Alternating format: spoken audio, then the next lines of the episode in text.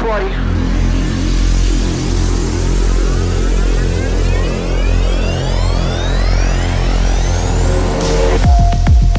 Benvenuti al Christian Podcast.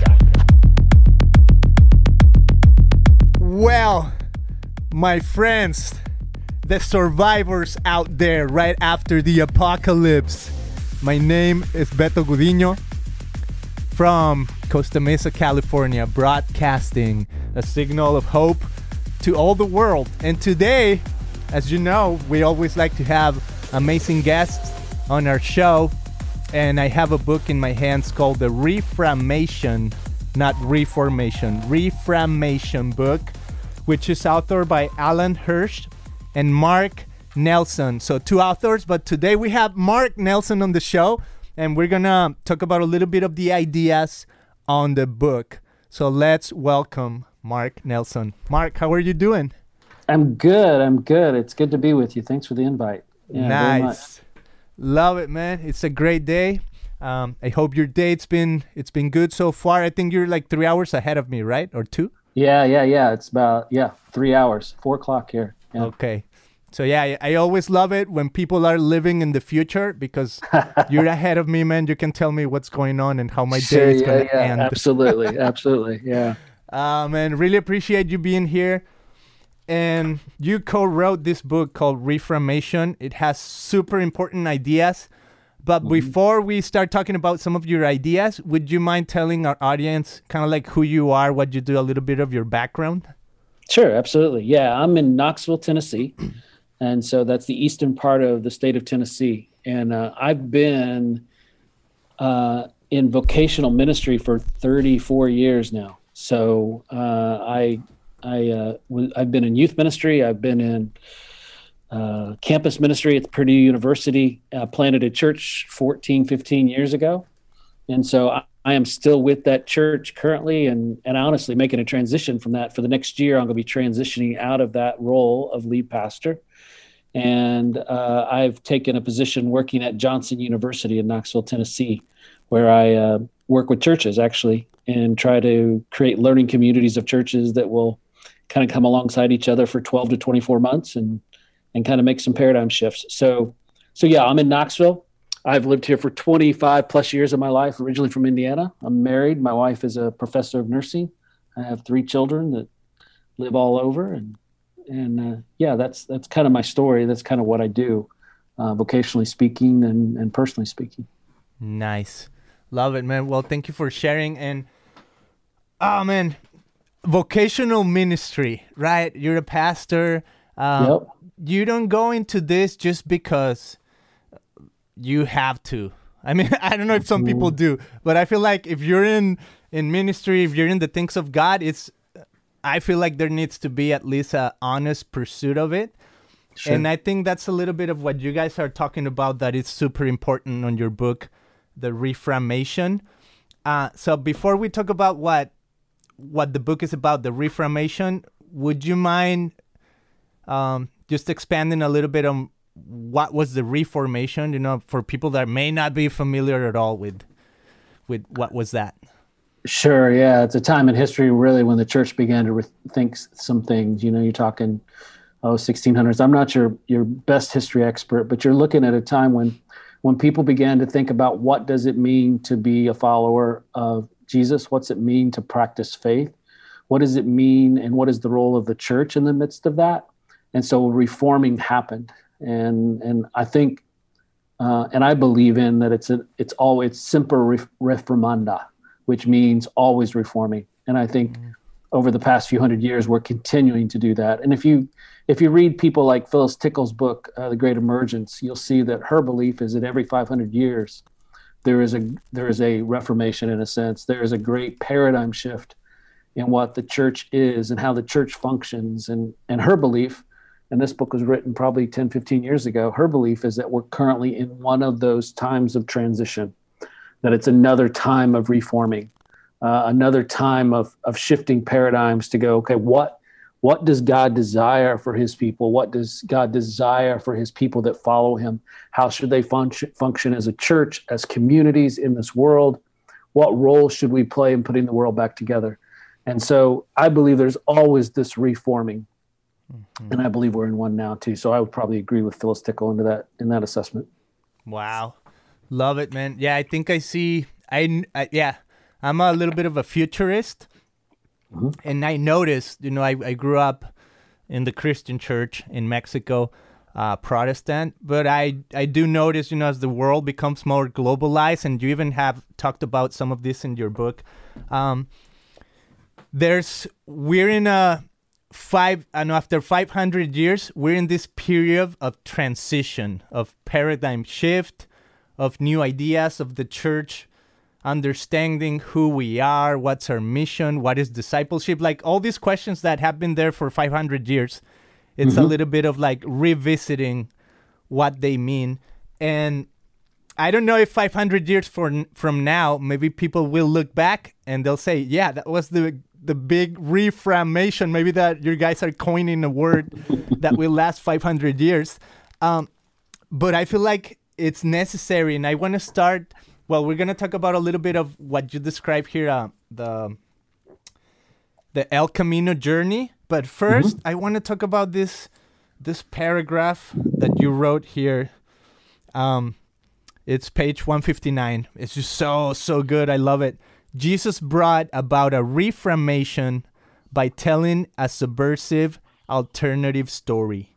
He told a story that is more than science, more than history, more than philosophy, more than anthropology, and more than morality. A story that not only happened once, but is still happening. Like every truly great story, its truth may lie not so much on its historical or even philosophical veracity as in its effects on the soul of the reader. Mm-hmm. Is this how you define a reformation? Absolutely. We, we feel like the message that is the gospel, which is good news, which is earth shattering or earth shaking and world changing, has been co opted into. A passive um, make you feel good story and and when we talk about reformation we're talking about a reframing obviously that's the word and we made up this word and so i know it's very pretentious so my apologies for for that but but it was just our way of trying to express what's it mean to take a story that has been uh, shrunken down into a little box and contained and written down on a napkin when it's actually a story that is as far as my hands can reach it's more than that. And so what we have seen is this co-opting of the message of jesus this co-opting of of the gospel and one of the analogies we use in the book is is something that comes from a, an author named don everts where he talks about the message of jesus should take our breath away. It should cause us to stand in awe. But he said what we've done is made it uh, like tofu. He said we have taken this message and nothing against tofu eaters but tofu is pretty bland. It, it, it soaks up the flavors that are that's around it. It doesn't stand out by itself. And the gospel has done that. When he says shouldn't the gospel be more like warhead candy i don't know if you've ever had warhead candy but you take some of these little pieces of candy and you put it in your mouth and you're like what the oh, holy yeah. you know it's like you either you're going get this out of my mouth or this is the greatest thing ever mm. and the subversive alternative story of jesus which you read about there is more than tofu it is more than just someday if you're good you'll fly away on some glad morning this is a message that jesus tells that should when we put it in our mouths should make us go, what the heck, get this out, or it should change our lives. We should start seeing life in color. A black and white world is suddenly put into color. And, and that's the message of Jesus that we want to reframe. We're not changing the message of Jesus. That's the key here.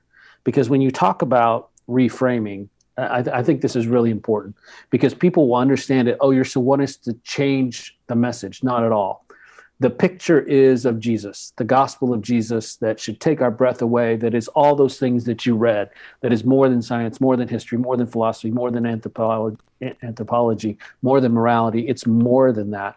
That's the picture. What we do is simply say, what about putting a new frame around it?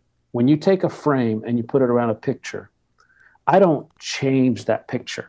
by putting a new frame around it. But what I allow to happen is for you to take a different look at this picture, to see it for a second or third time, fresh and anew. We think the story of Jesus needs to be reframed in that way, not to change it.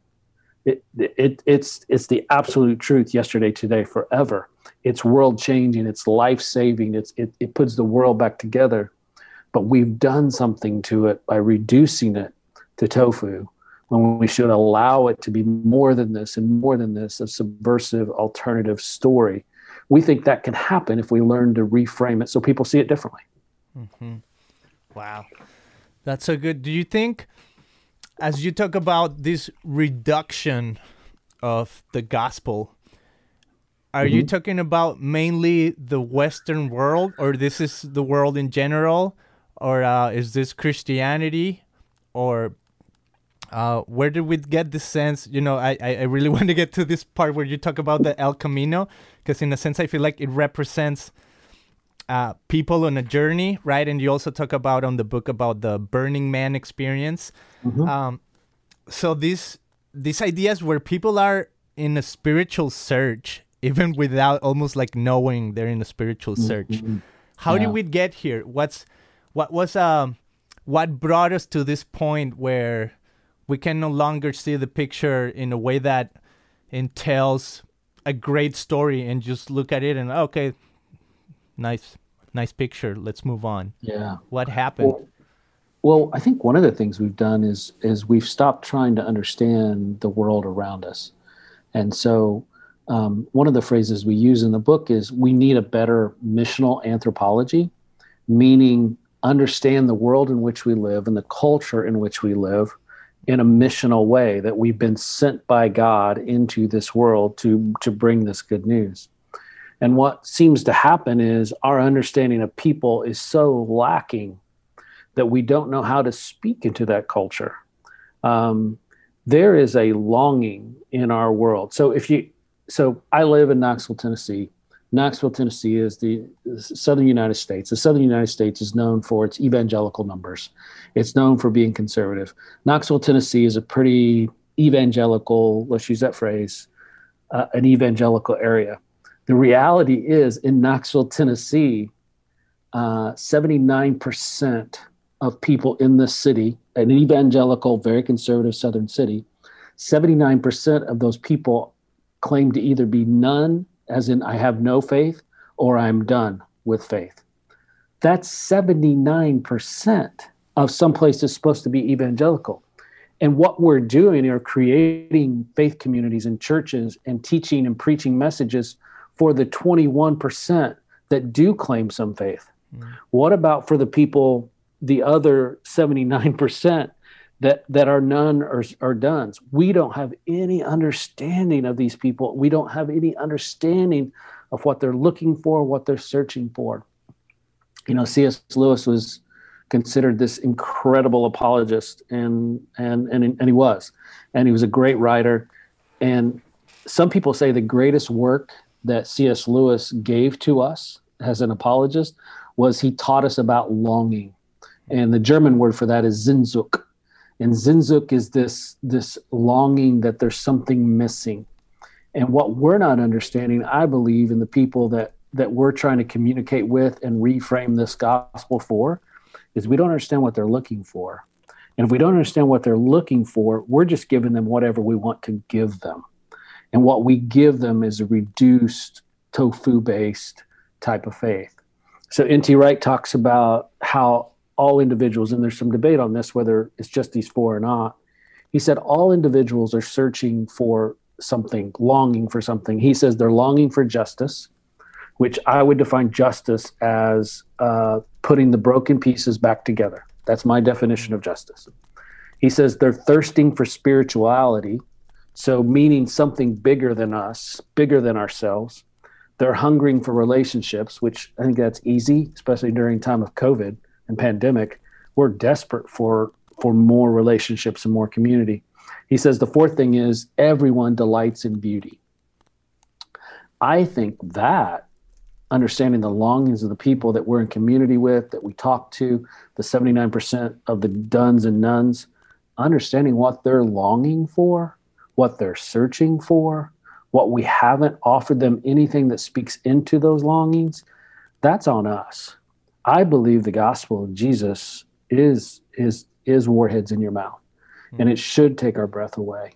Yeah. And something has happened um, to keep that from happening, and and the reduction of it is is is what's happened. And so, our calling is to be. So Paul would say in one of his letters, we are to be stewards of this mystery.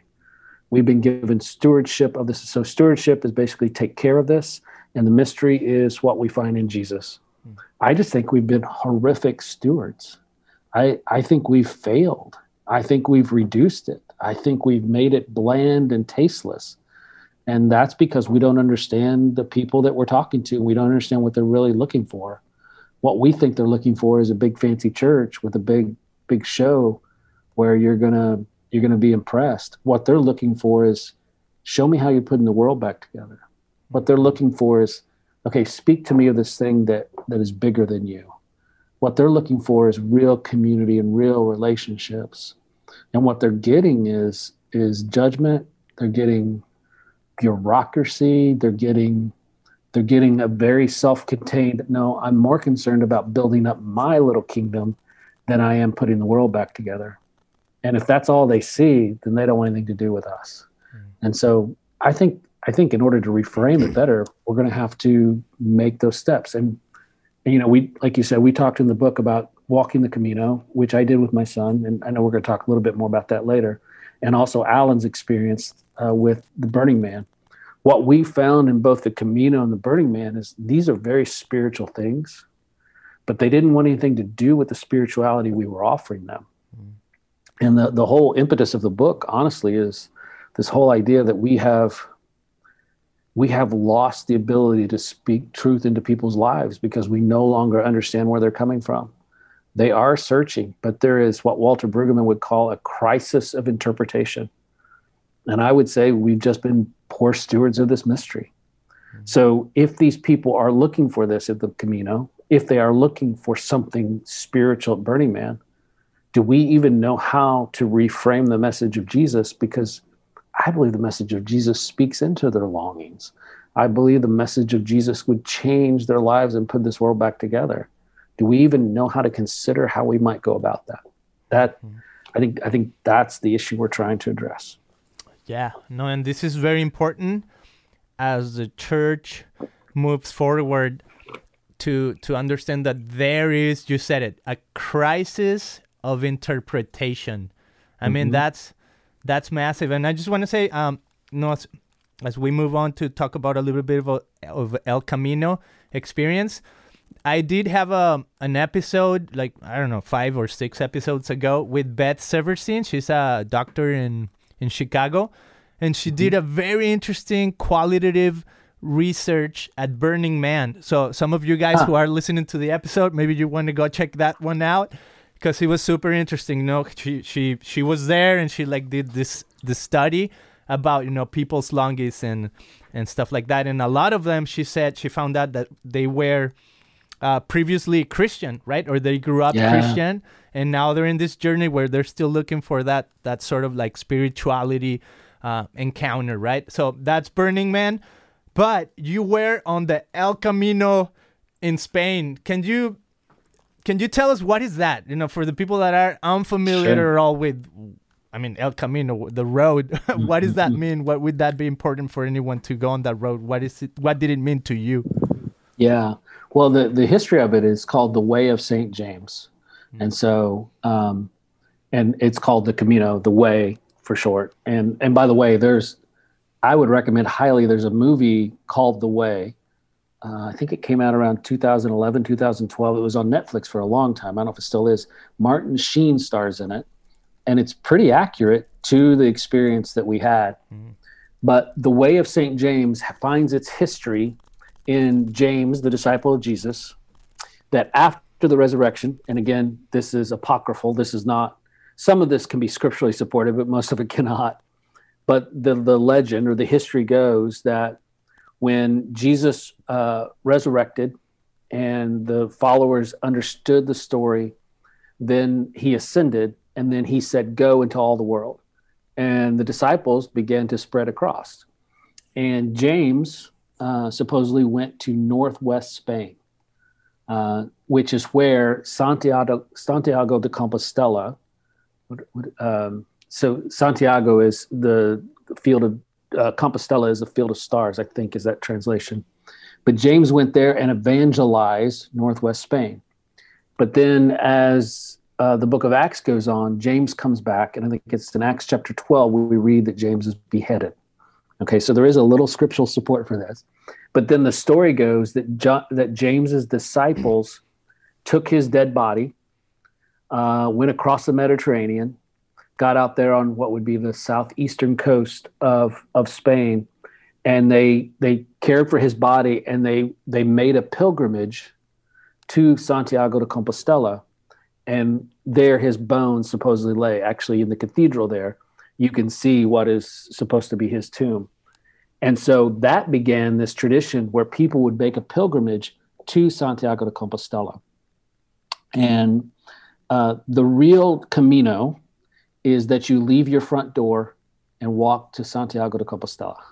Mm. Um, most people don't do that. There is a traditional way that is is the Camino that goes from Saint Jean Pied de Port in France, which is just on the other side of the Pyrenees Mountains, and they walk to Santiago de Compostela, which would be about 500 miles basically. Wow. And so, yeah. And so my son and I so there's about a quarter of a million people a year. At least those were the last stats I saw. Those could be higher or lower now. I don't know. But about quarter of a million people a year that walk some form of the Camino. And to be an official pilgrim of the Camino, you've got to walk at least 100 kilometers. Mm. And so my son and I, um, when he graduated college in 2013, I told him I created this tradition for my family without consulting my wife, which wasn't the smartest thing.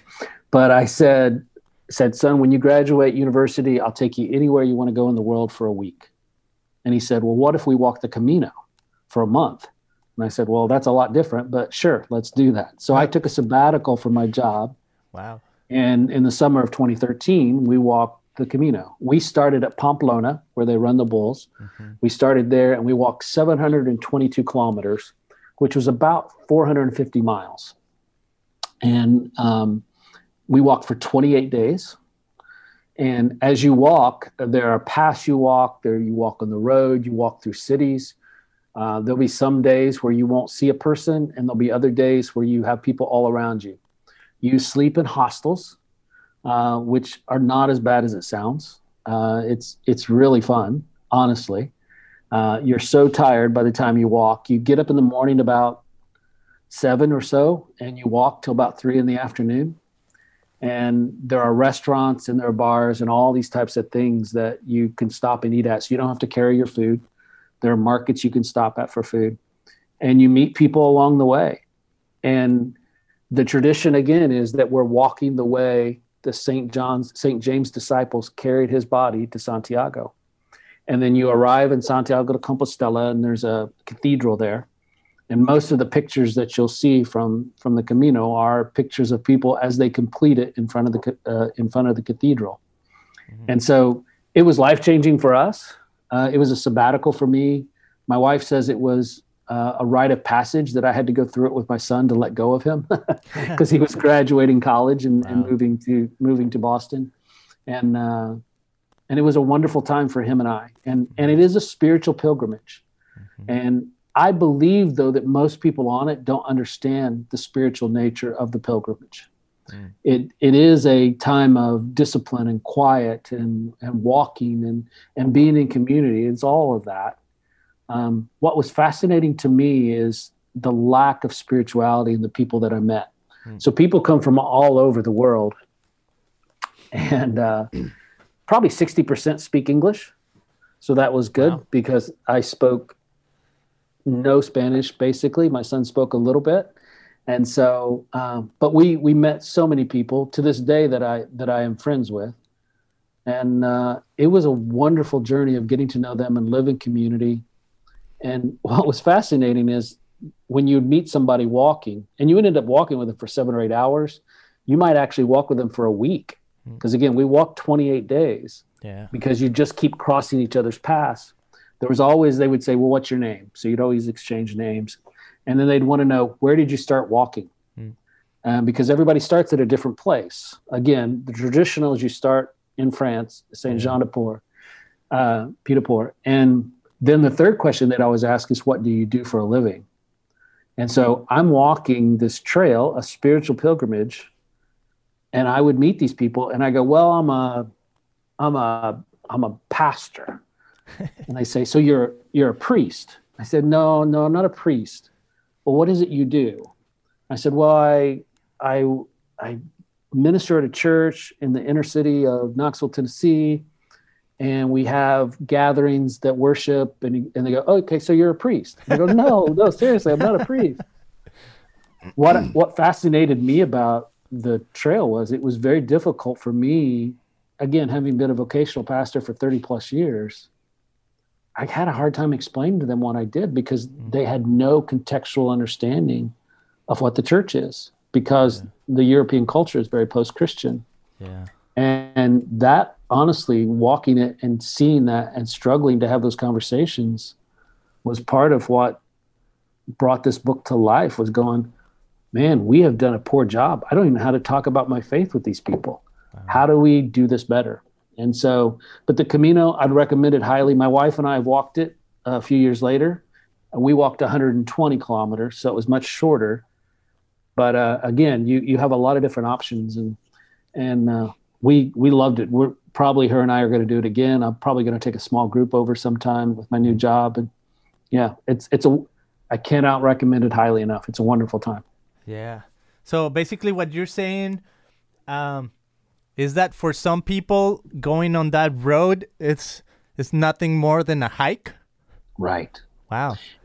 Yeah, actually, we we saw a lot of school groups, like high school kids, that were like Catholic youth organizations, um, and we also saw people that were uh, like it was like a. What we were told is some some places in Spain before you start a new job out of university, they would want you to do something like the Camino, like an adventure, and then and then come to to work. Uh, and so for some people, it was simply just an adventure that they should take. And um, yeah, so it was quite interesting the people that we, the people that we met and their stories, and and uh, and we did meet people from all over the world. There's no doubt. Wow. Yeah, it's so interesting. You mentioned at some point a woman. I'm just gonna say, you know, from what I read, seems like there's there was a woman named Alex, um, I think from England, Yes. who had um, who was on the Camino, right? And every now and then, like you said, you would cross paths again, Mhm. and you know, part of these conversations about what do you do, where do you come from, and things like that, and um, at some point you said that you're um like having dinner or eating together right in a, in a probably the mm-hmm. hostel or whatever. And then she said something like you know everybody's kind of like telling their story of their experience in the journey and what they've learned or mm-hmm. whatever.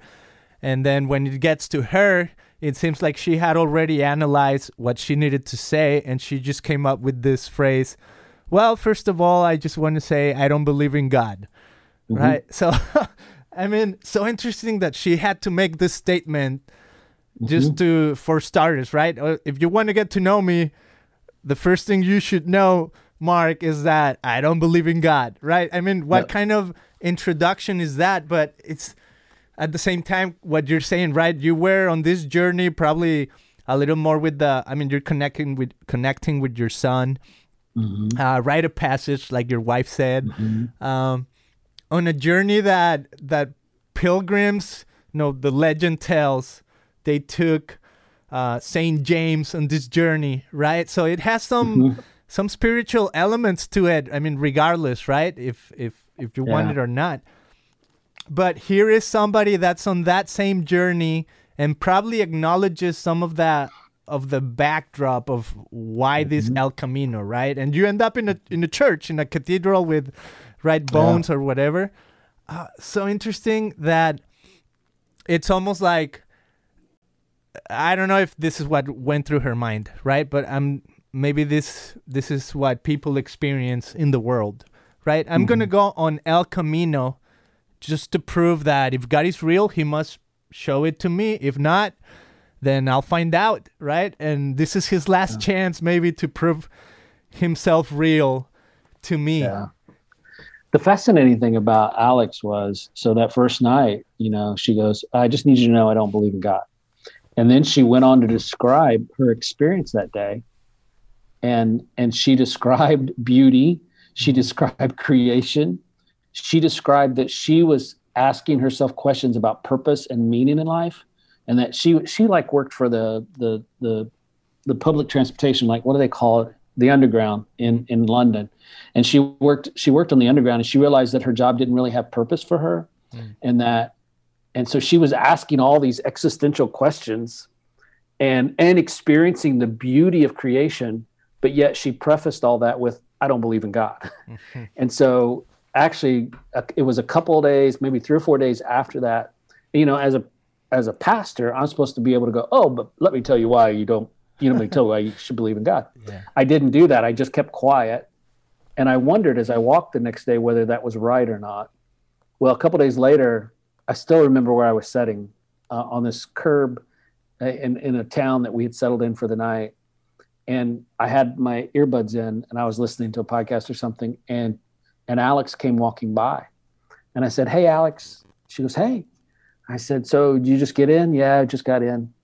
I said, Alex, I need to tell you something. And I said, You know, the other night at dinner when you talked about how you didn't believe in God? She goes, Yeah. I go, I hope you hear this right, but I don't think I believe you. Mm. And she says, What do you mean? I said, I I think you actually do believe in God because and then I said, "Why don't you tell me about the God that you don't believe in?" Because I probably don't believe in that God either. Because a lot of what people say they don't believe in is religion, it's hierarchical structure, it's it's people being mean to each other. Hmm. That's not that's not the faith that I know. That's not faith in God. So I said, "I think you do believe in God." Well, nothing happened from that.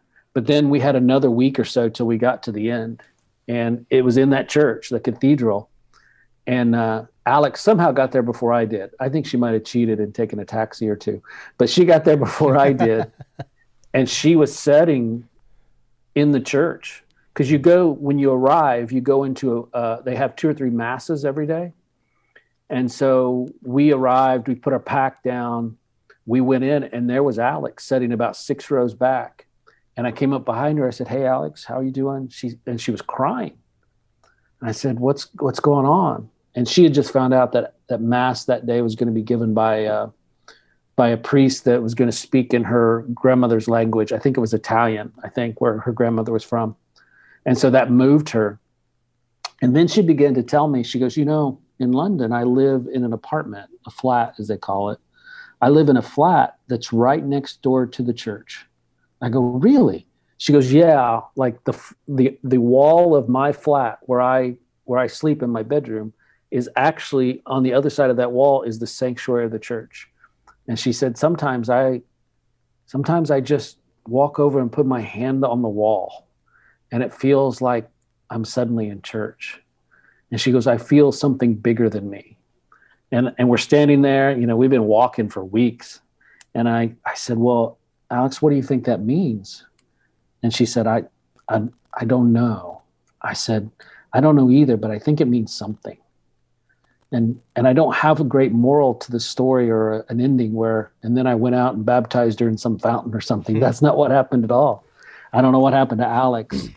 but I'd like to think that in that spiritual pilgrimage, she she had her eyes opened to something that was bigger than her she had her eyes open that maybe faith wasn't about religion, but about a Jesus, about a God who loves her so very much. I won't know, I'll never know. But the last thing she needed from me was religion. The first thing she needed was just sincere belief and questions that led her to consider that there might be somebody bigger than her.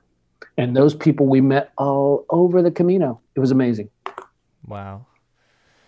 Wow, so good, man. What a journey. And Alex, if you're listening for whatever reason, I don't know, sometimes God works in really strange ways.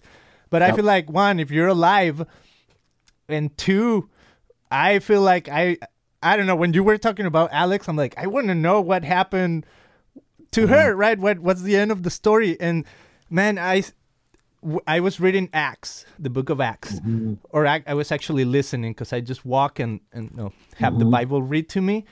But it's so interesting because it just feels kind of like that, you know. It's okay, and then Paul was living in I think Rome at the end, right? And it's almost like, and that's the end. you know, people visited him, and you're like, "Hey, Luke," because you know supposedly Luke wrote um, Acts, right? So I was like, mm-hmm. man, could you have made like a conclusion, put a bow to it, like wrap it up and say, okay, this is this is the summary of the story, this is the moral of the story, kind of like you're saying, you know. I wish I could have said, oh, and then I went on to the river and she got baptized.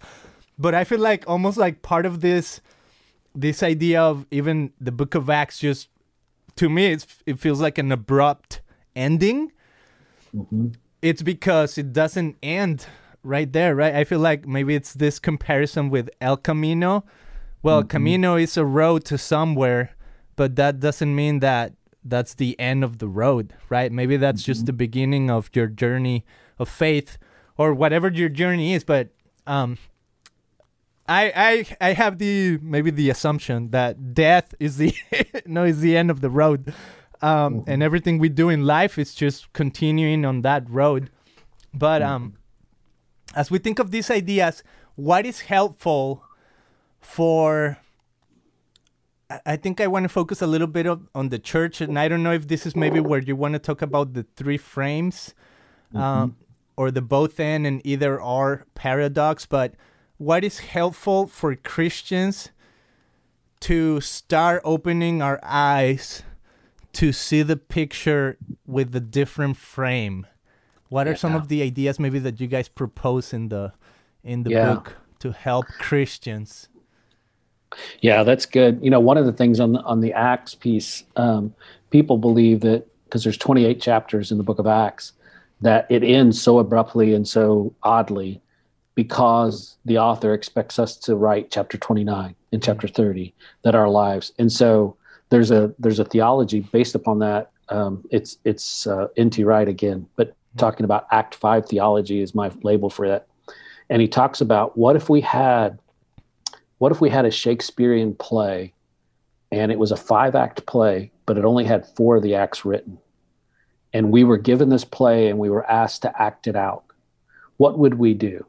Hmm. And, and well, we'd act the first four acts out. Then what would we do for act five? Well, we would we would base the characters of act five upon the story that happened in the first four acts. We would read and know the first four acts like the back of our hands. Hmm. And then when it came to living out Act Five, we would stay true to the story that was being told.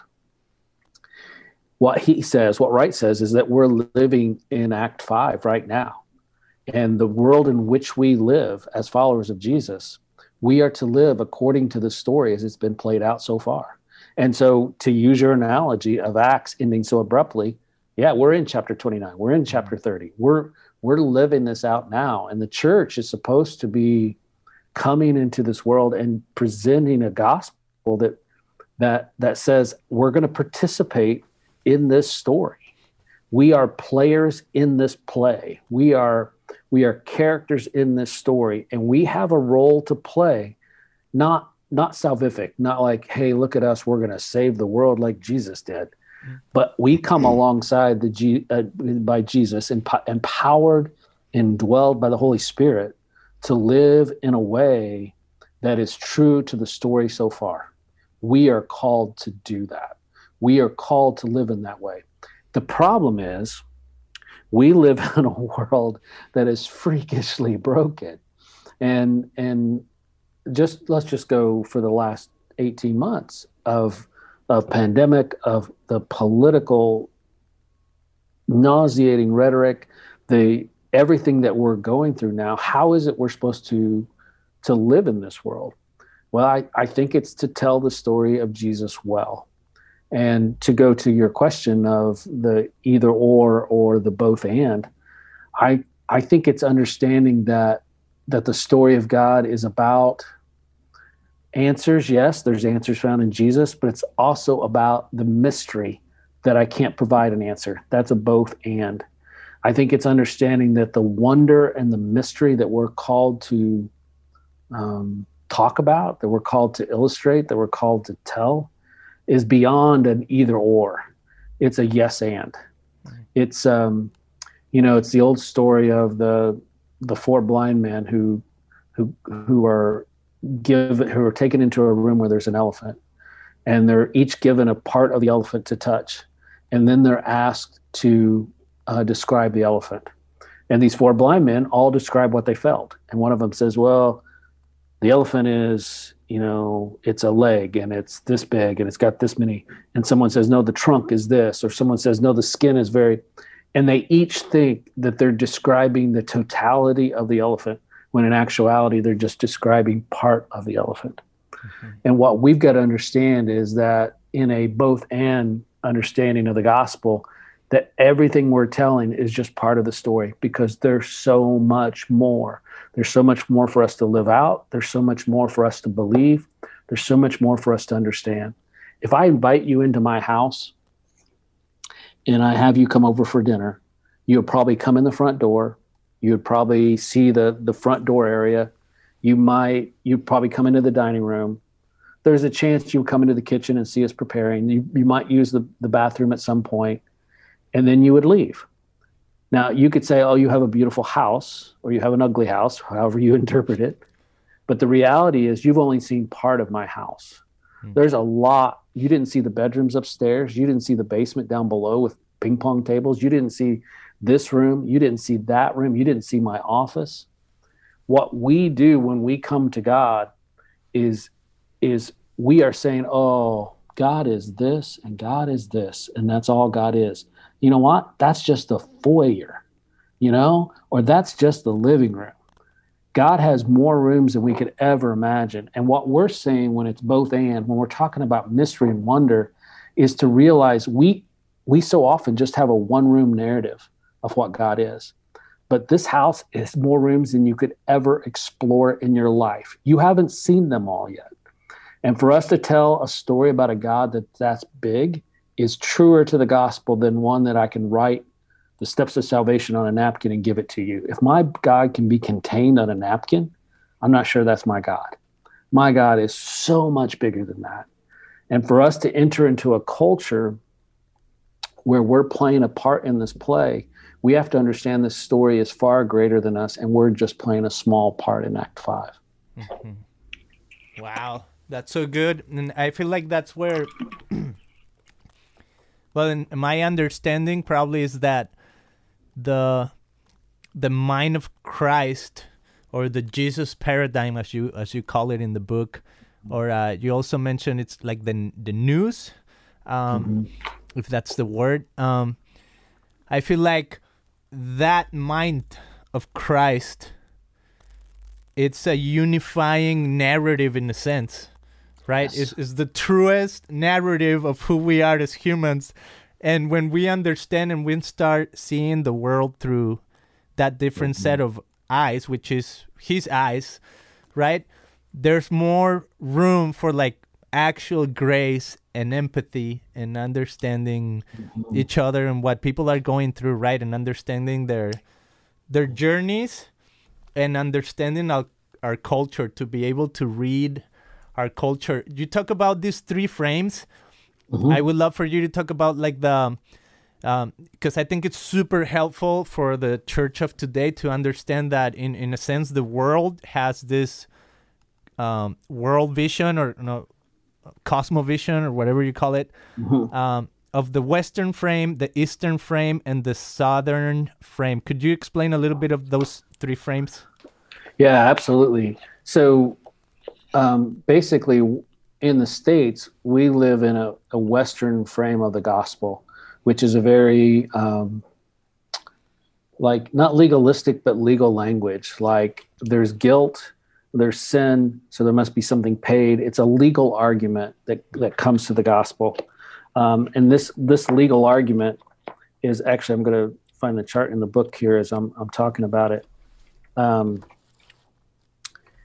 and and the Western frame is is presents a gospel that is about true and false, right and wrong, individual and ideological. That's what we know. That's what I grew up with.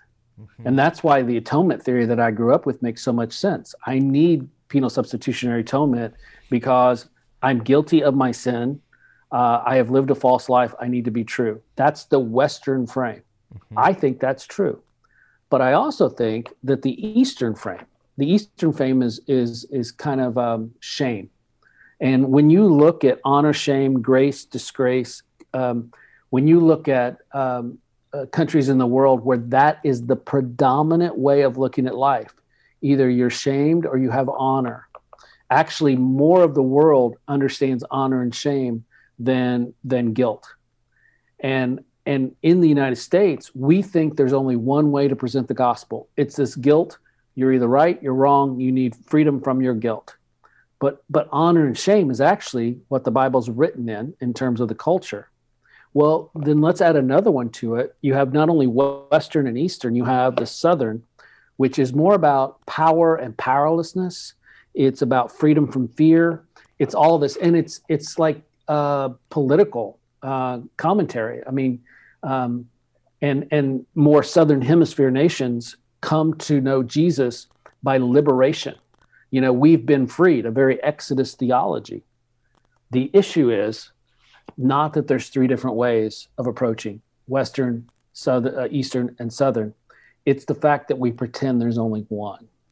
Mm-hmm. And especially in the United States, where we go, okay, let me tell you how to, to get rid of your guilt and sin here's the legal transaction you must make. Well, that doesn't compute with someone who comes from an Eastern frame or a Southern frame. What we're hoping is that there is this overlapping of these circles where we learn that that we need to understand what it means for someone in in Asia, what it means for someone in Europe in a post-Christian world, what it means for someone in South America to come to know the gospel of Jesus. It's going to mean that they come from it at a different frame. The message is the same. It's just that the frame is is different. And what we want to understand is that, for example, there's a book. I don't think we quoted this in our book. Bob Ekblad wrote a book called uh, "Reading the Bible with the Damned," and what he talks about is so how does someone in prison read the story of Jesus? Man, they read it as Jesus is gonna Jesus is gonna redeem my broken past and he's gonna free me. How does someone in a poor rural community read the gospel of Jesus? Well, they're going to read it like Jesus is going to come and and bring good news into my broken down life. How does someone who um, was abused as a child, uh, a victim of, of sexual of sex trafficking, how would they come to hear the gospel? They would hear it as their shame is removed and honor is restored. What we need to understand is that everybody comes to the picture that is Jesus differently. And depending on what frame we put around it, is how they hear it. We want them to hear it as good news, life saving, world putting back together news. And sometimes we just lock into one frame or another and say, oh, it's the Western way. That's the only way. To, that That's, you know, I, I keep talking about this napkin thing, but that's what we do. We take a napkin and we write out the Western legal transaction to come to Jesus. Mm-hmm. Okay, cool. That's great. That's true. But there's so much more to this gospel. And for us to understand the different frames that people like the Western, Eastern, and Southern, I think allows us to experience more rooms of in this in this understanding of God. Yeah.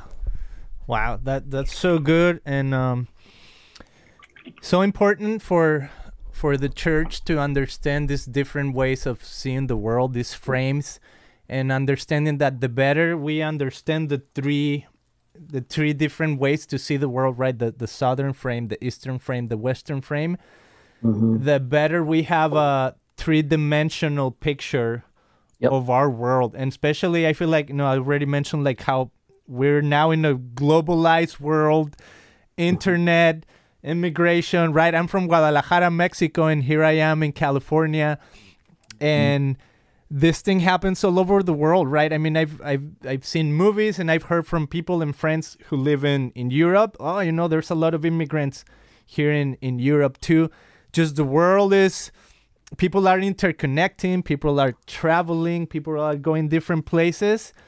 Mm-hmm. And we must understand that as people engage in a in a new culture, they have a different background than we do, right? They have a different yeah. mindset, a different set of maybe values or things or ways in which they see the world.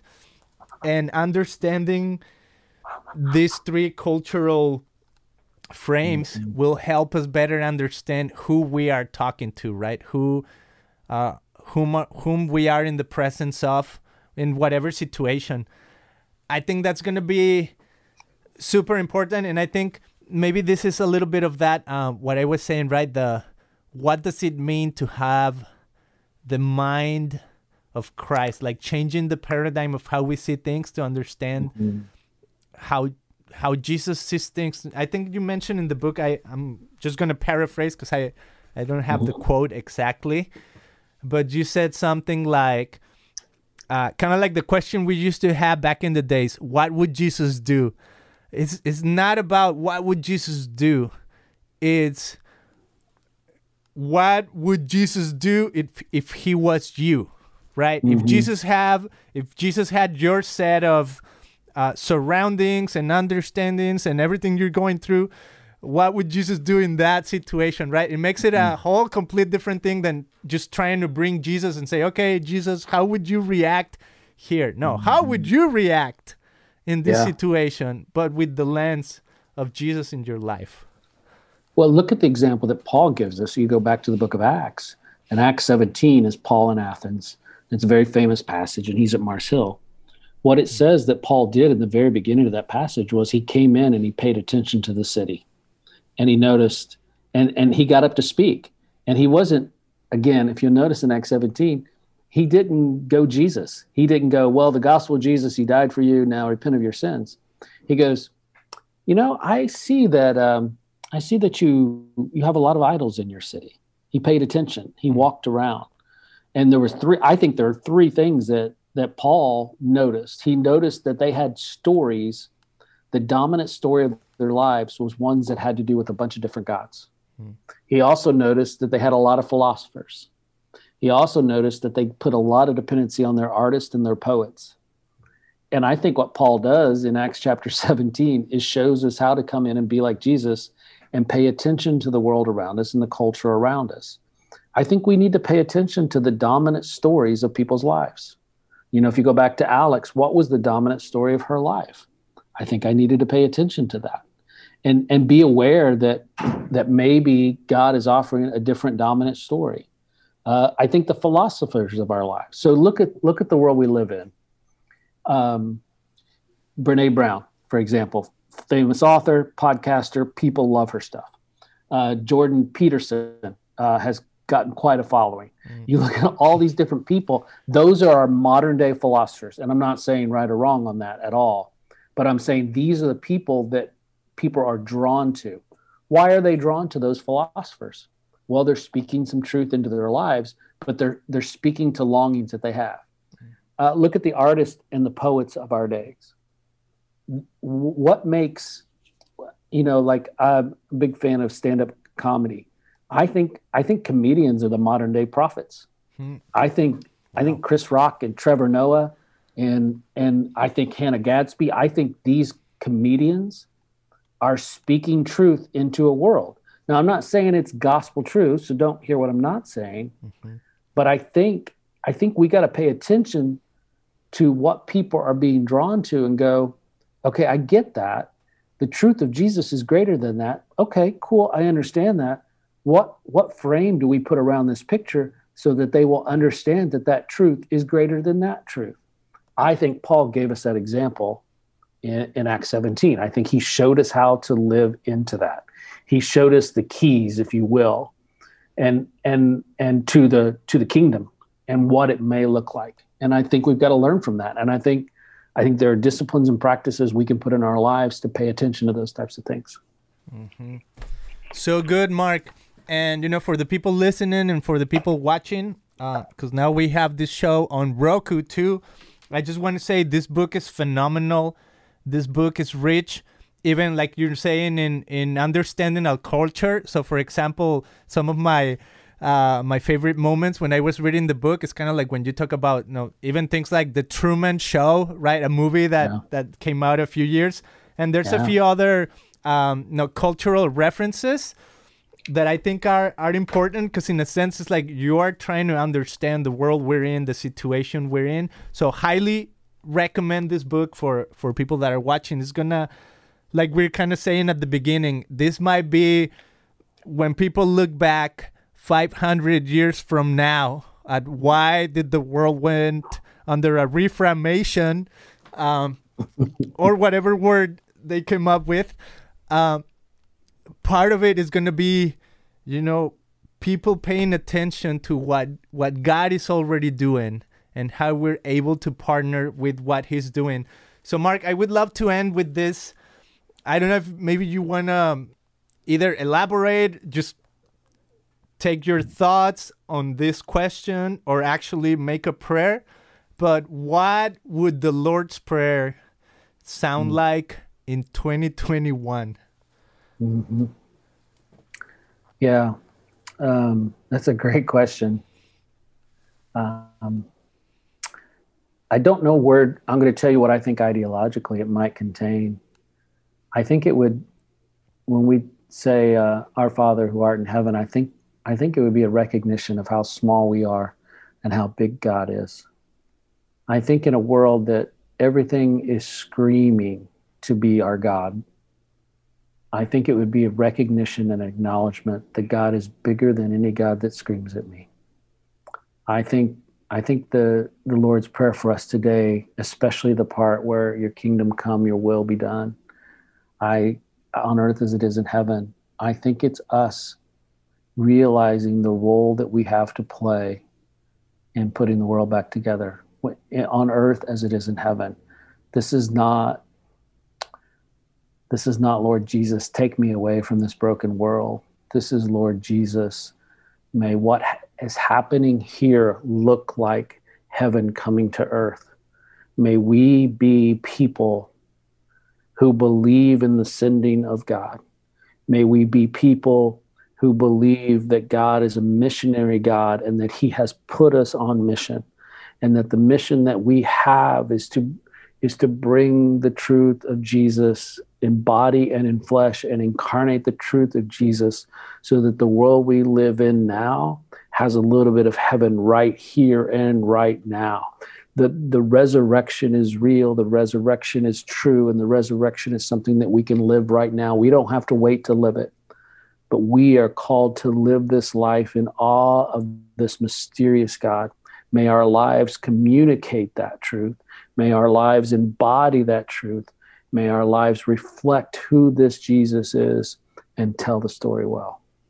Amen. So good, Mark. That's beautiful.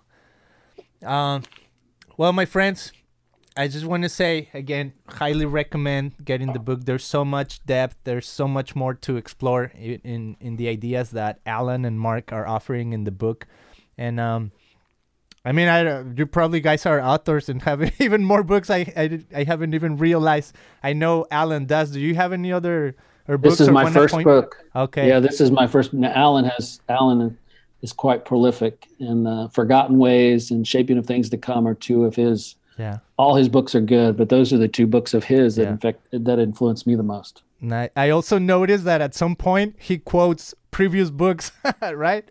On He does. He Isn't does, that cool? Yeah, yeah. All I didn't do that. I have no previous books to quote, so my Yeah. quotes are all new. Yeah. on So, the next one. Mark, I so much appreciate your time and um, your heart for doing this, for helping the church of the future understand where we're at and understand where we're going and why. You know, like open our eyes to to our cultural moment and have more tools to step into the future with confidence and not in anything that we can do, but in everything that Christ has already done for us Mhm. and has shown to us in His way of living, and then resurrecting and offering us His power. Wow, now I'm sounding like I'm preaching, so I'm gonna stop it there. But man, thank you so Yeah. much for this time. Thank you. I appreciate the opportunity. Uh, we love we love talking about this stuff, and yeah, very grateful. It's great to get to know you, and great to uh, to be able to share today.